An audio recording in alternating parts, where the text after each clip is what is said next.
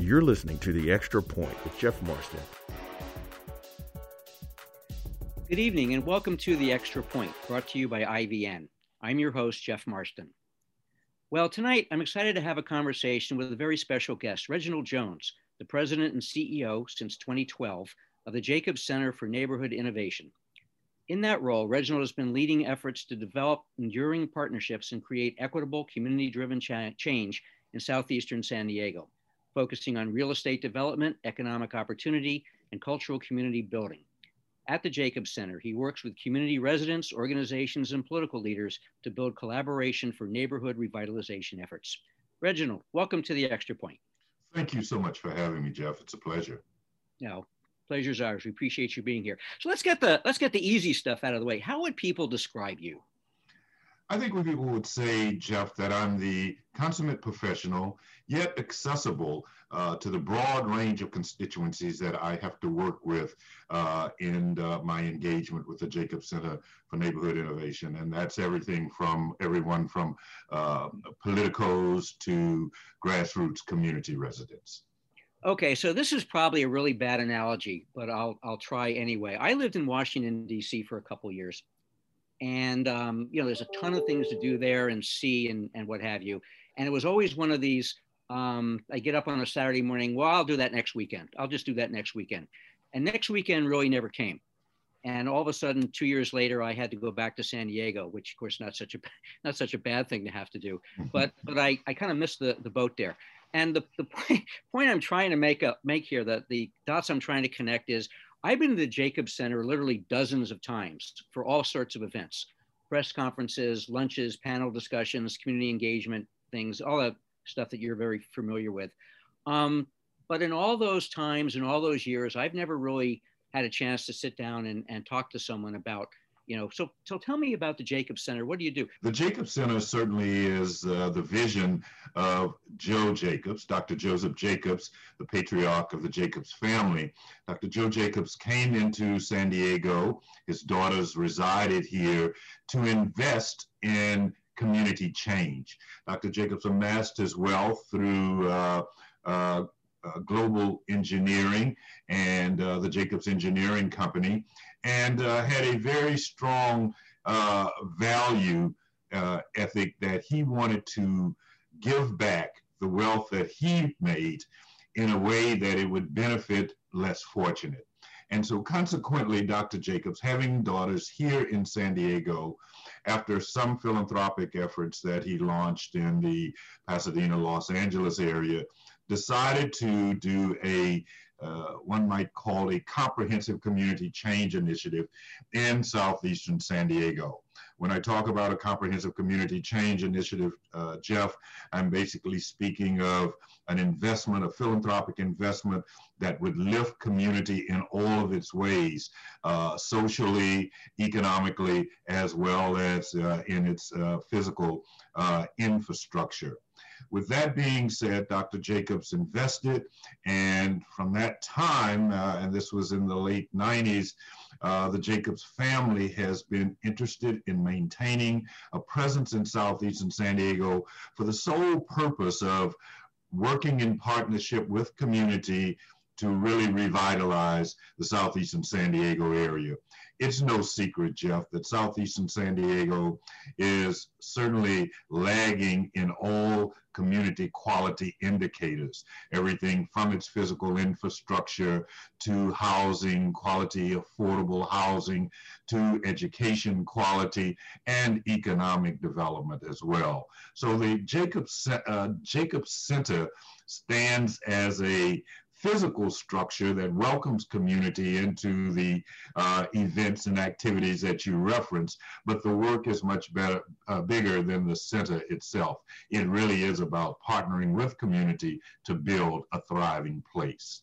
Certainly, always the impression I had it was much bigger than than these events, and I appreciate the the history and the and the uh, explanation there. Well, we Extra Point has had a number of shows with a focus on COVID nineteen.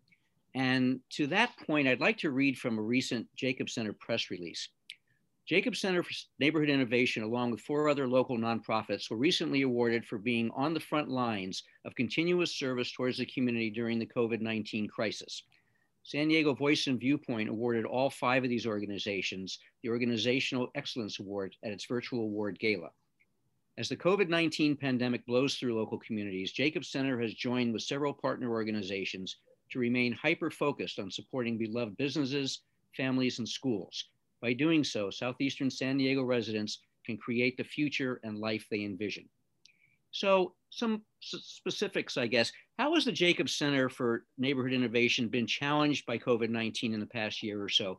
And how are the, what are the things uh, that you've done to help the community? And I guess, first of all, congratulations on this award. You've obviously done great stuff, but tell us, tell us a little bit about it. Sure. Thank you for that, Jeff. Um, COVID 19 certainly has impacted all communities, you know, uh, the world, the nation, states, cities, and as I said, local communities. But in all of that, Black and Brown communities have been most significantly impacted by COVID 19. Southeastern San Diego certainly being no exception. The community actually is majority Hispanic, 51% Hispanic, uh, with the African American population trailing. Uh, we uh, were called to pivot our normal work, if you will, that work that is focused on real estate development, economic development, and community engagement, to really focus on this impact of the pandemic in Southeastern San Diego. How did we do that? We partnered with other organizations to really make sure that the needs of the Southeastern San Diego residents were addressed. What do we mean? Food security becoming very important.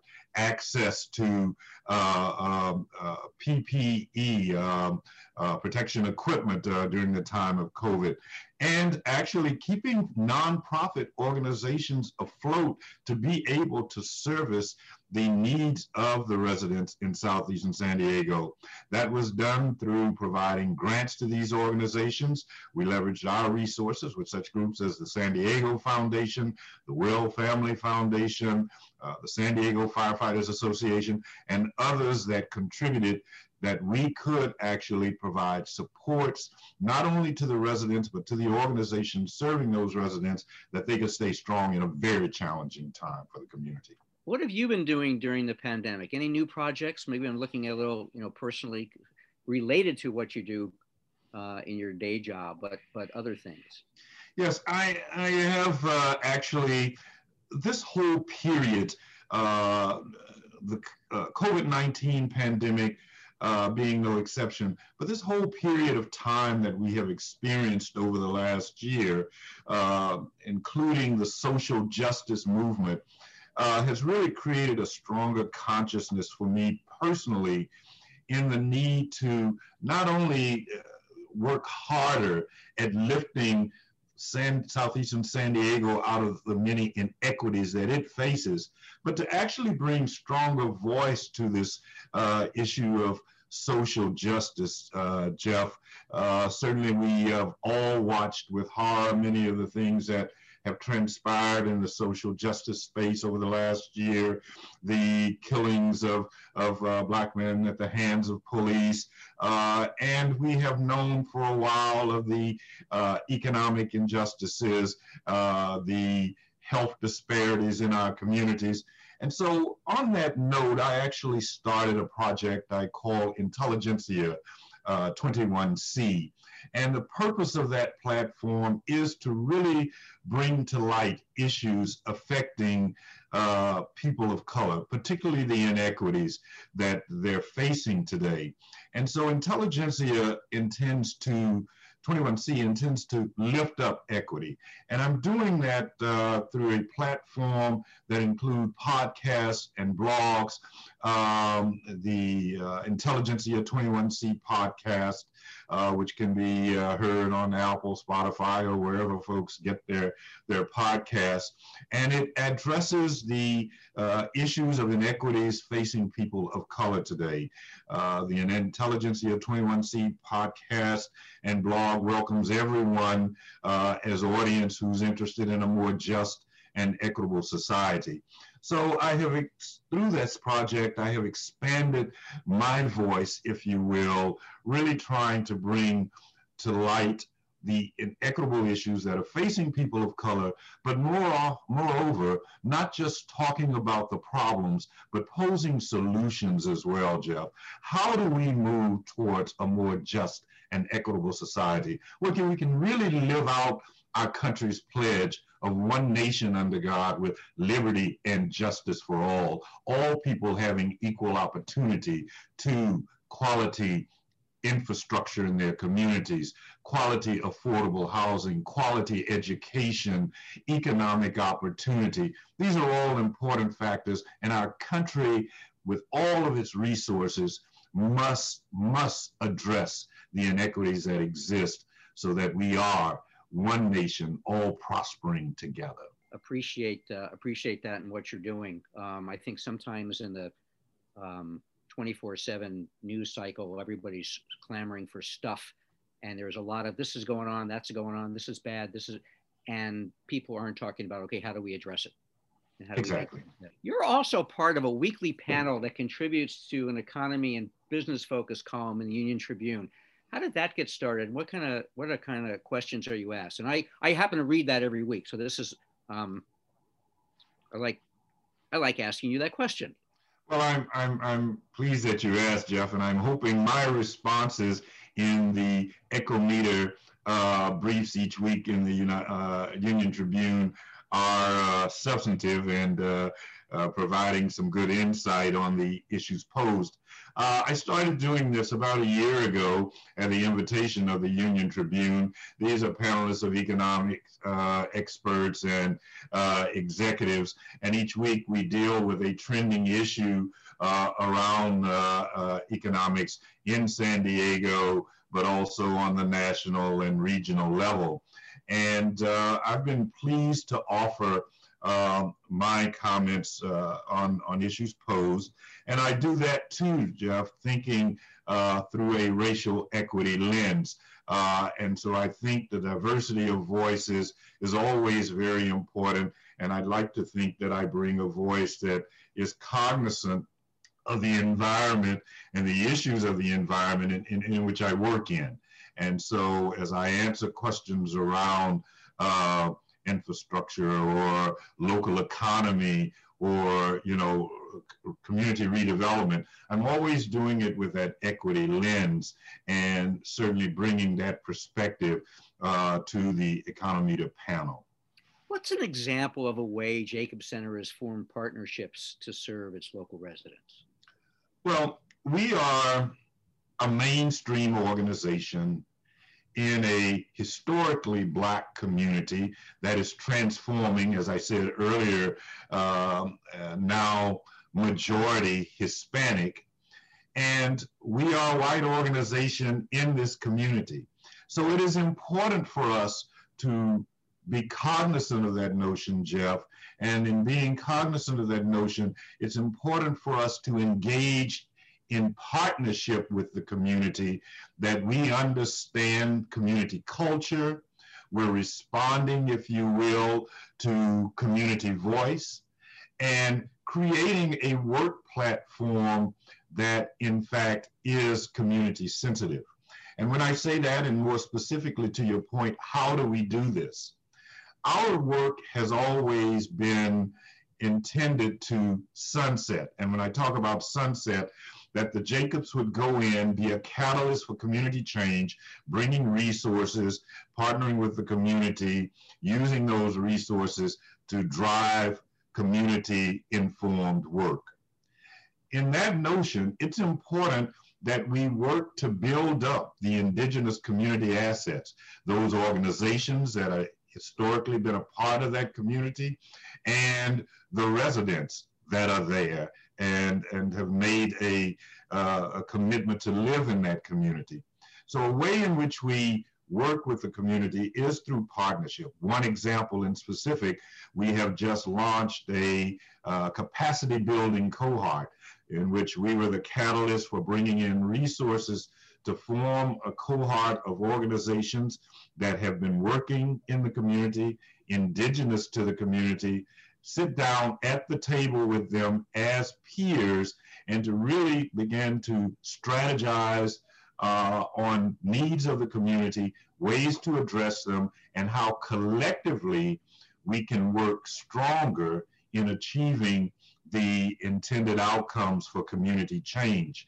It's so important in these days. No one organization can carry uh, all of the requirements for community change forward. So it's important that we build collaborative efforts, recognizing the strengths and the focus of one another, that we can begin a collective impact um, to foster community change. So we're working with some really great organizations, RISE San Diego, the Logan Heights Community Development Corporation is, is part of the cohort, BAPAC, the uh, political advocacy organization. All of these organizations are very important. You got RISE, they're building new leadership for a new time in the community. You've got Logan Heights Community Development Corporation who's working to build uh, physical infrastructure in communities, be it housing, et cetera, and so on, and offering a range of social services for community change. BAPAC. This work cannot be done through philanthropic dollars alone. I always say, Jeff, philanthropy can be a catalyst, but philanthropy can't do what government should be doing. So having a group like BAPAC, an advocacy group, advocacy group, for sure is very important. So it's all about creating work policy that we can present to advance uh, the resources for community through government structures, uh, building leadership in the community, and of course, uh, addressing the physical, economic, and social elements for community change, all in an effort to build a thriving community. Jacob Center, with all of its resources, is not powered to do that without being in collaboration with groups that are indigenous to the community, really understand the environment, and can inform the right strategic plan and actions for implementation. Okay, well, Reginald, as a recognized and very effective community leader, what would you say to someone who wants to get involved in a local nonprofit organization? Where should they start? And can you speak to how it's rewarding through volunteering or board service? Yes, I would say the first prerequisite, uh, uh, Jeff, is passion for the organization's mission. And if you're interested in volunteerism, and particularly volunteerism that is focused on uh, lifting society, I think align with an organization that you are passionate about their mission. And once you do that, you learn more about that organization. You learn more about uh, the organization through volunteering, uh, providing time, providing your talents to that organization. And certainly all nonprofits certainly appreciate the treasure that can be provided as well. So understand the mission, learn the mission, provide time, talent, and treasure uh, to the organization. And then ultimately you can become more engaged through advisory committee work uh, or even board involvement with the organization. And uh, that is a kind of a normal path one should take. But I, I would say first and foremost, be passionate about the mission and then understand the environment in which the organization is working in and your desire, your personal desire to really share in helping improve the conditions of the environment in which you're engaging with. Well, Reginald, do you have any last thoughts you'd like to share with us? We uh, have a mantra in San Diego of being America's finest city. There's also a mantra of being one San Diego. And we must recognize that we can't achieve being America's finest city or being one San Diego if there are sectors of the city or sectors of the population that are being left behind, not uh, being equally resourced or resources resourced as needed. And I guess the parting message would be is that it, it is important to strive to be America's finest city. It's important to strive to be one San Diego. But in achieving that, Jeff, it's important that we recognize that we must lift up all communities. And I would, I would, I would encourage uh, philanthropic, uh, corporate, and uh, individuals to really take note of this issue and begin to be concerned in a manner of civic engagement that they might work to lift these communities that have been historically underinvested and that they can all be thriving along with the rest of San Diego. San Diego is a very rich city indeed, and we need to make that the whole city. Wow. Reginald, those are great closing points. Thank you. Reginald Jones, President and CEO of the Jacobs Center for Neighborhood Innovation. Thank you so very much for sharing your time with us tonight on the Extra Point, and congratulations on all the center's past achievements. And we look forward to hearing more about great things in the future. Pleasure, Jeff. Thank you so much. Pleasure is ours. The Extra Point will be right back. You're listening to The Extra Point with Jeff Marston.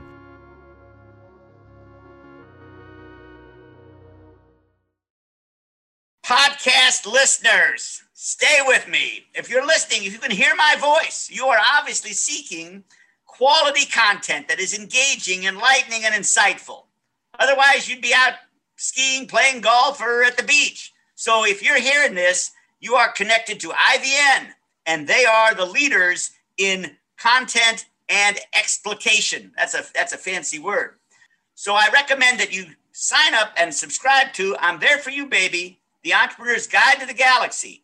I, Neil Centuria, your faithful co host, along with my bride and partner, we will give you a quench of thirst for knowledge. How do you like that? And we're there for you, along with IVN.org. You can find us wherever you get your podcast. And remember the most famous line of all from Bernard Baruch, a pleasant old billionaire. He said, You can't go broke taking a profit.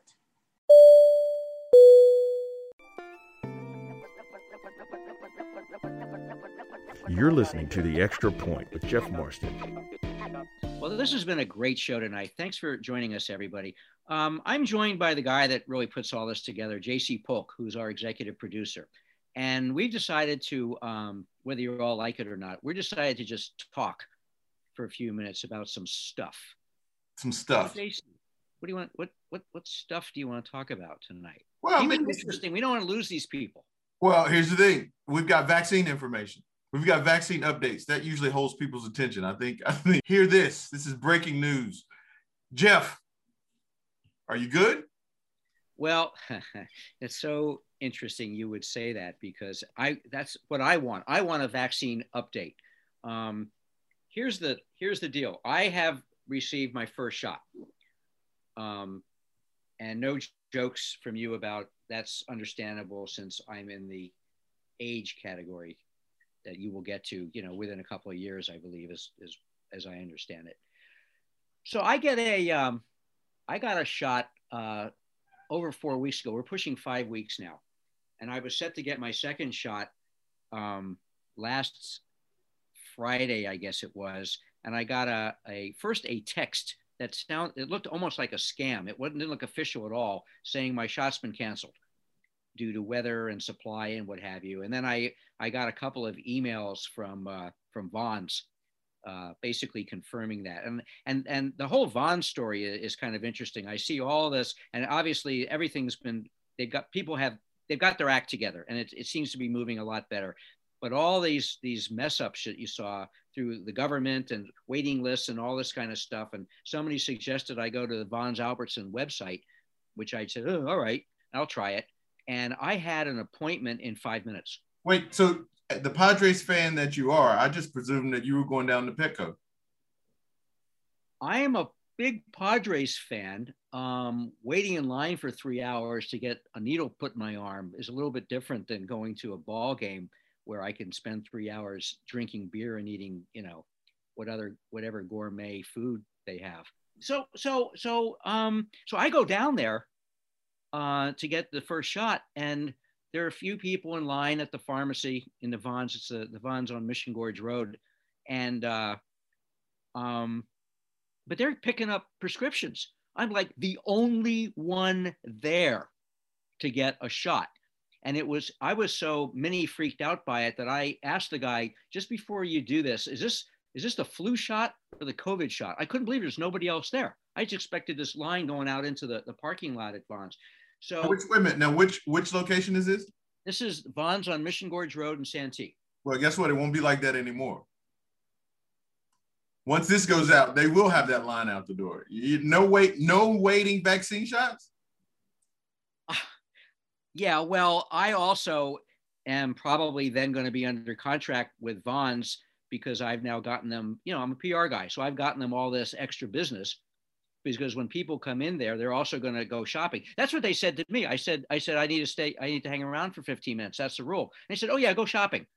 And then if, if, you know, when you, by the time you're done shopping, if you don't have any side effects, you know, and so I did and I spent you know a hundred bucks on whatever I bought. And I mean, it was it's a very clever little subliminal thing they've got. But the but but seriously, that was the that was really the end of the easy part. Um, and now I'm I'm I'm waiting to uh, I'm waiting to get uh, to get my second shot. And um, you know I'll, I'll wait uh, a few more days. I may go down there um, and see what what the deal was. But they got yeah they got backed up. Seriously, they got backed up. Um, because of the the weather back east or wherever this, this the vaccines are coming from, and the supply went down. And you read that in the paper. I mean, the supplies were down all over the place. Um, but I mean, I was the only one there. They could have gotten some for me. It's just one person. What's up with that?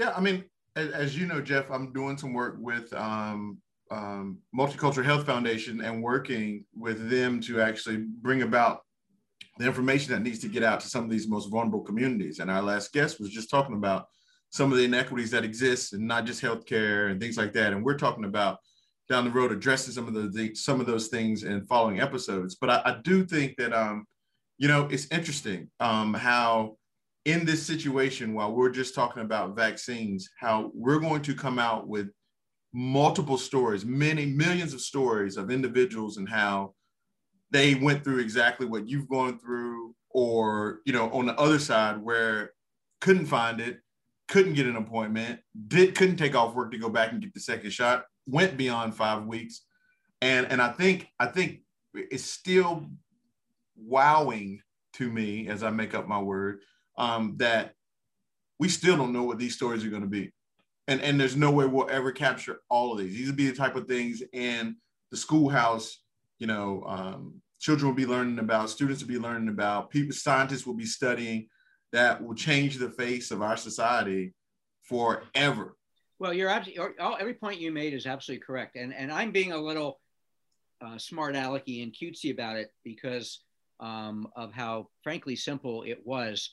But you're right. I mean, this is, I'm, as I understand it, I'm basically the exception. And I just got lucky. It had nothing to do with it, me being any particular individual. I just happened to go on the website and oh my God, there it is. It's just like, oh, and I really, I literally thought it was kind of a scam, to be honest with you. I mean, it's kind of like you read about all this other stuff and it was just so simple for me.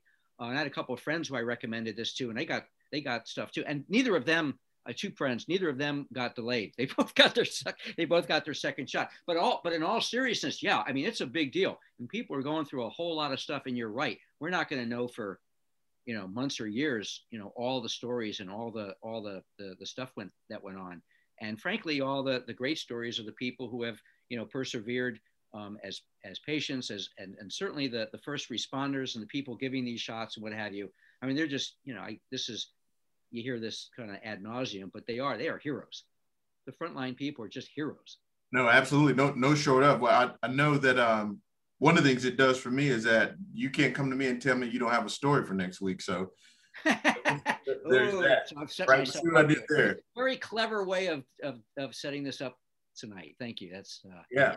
And then normally, normally behind the scenes, this is where I would tell you, hey, Jeff, it's time to wrap the show. Okay. Well, you're the boss. So once again, everybody, thanks for joining us on the extra point. We look forward to seeing you next time, seeing, hearing, whatever it really is. Um, but uh, we we promise you we'll have a great one for you again. And hopefully Thanks. he's vaccinated. Yeah, I'm hope I hopefully I will be vaccinated. I'll be in a in a much better mood. Thanks, JC. Appreciate everything you do. Take care, everybody. The Extra Point is brought to you through the power of Zoom and the sunshine of San Diego, California. Join us again as we continue to have great guests and powerful conversations to impact the world, or at least the way you think about some things.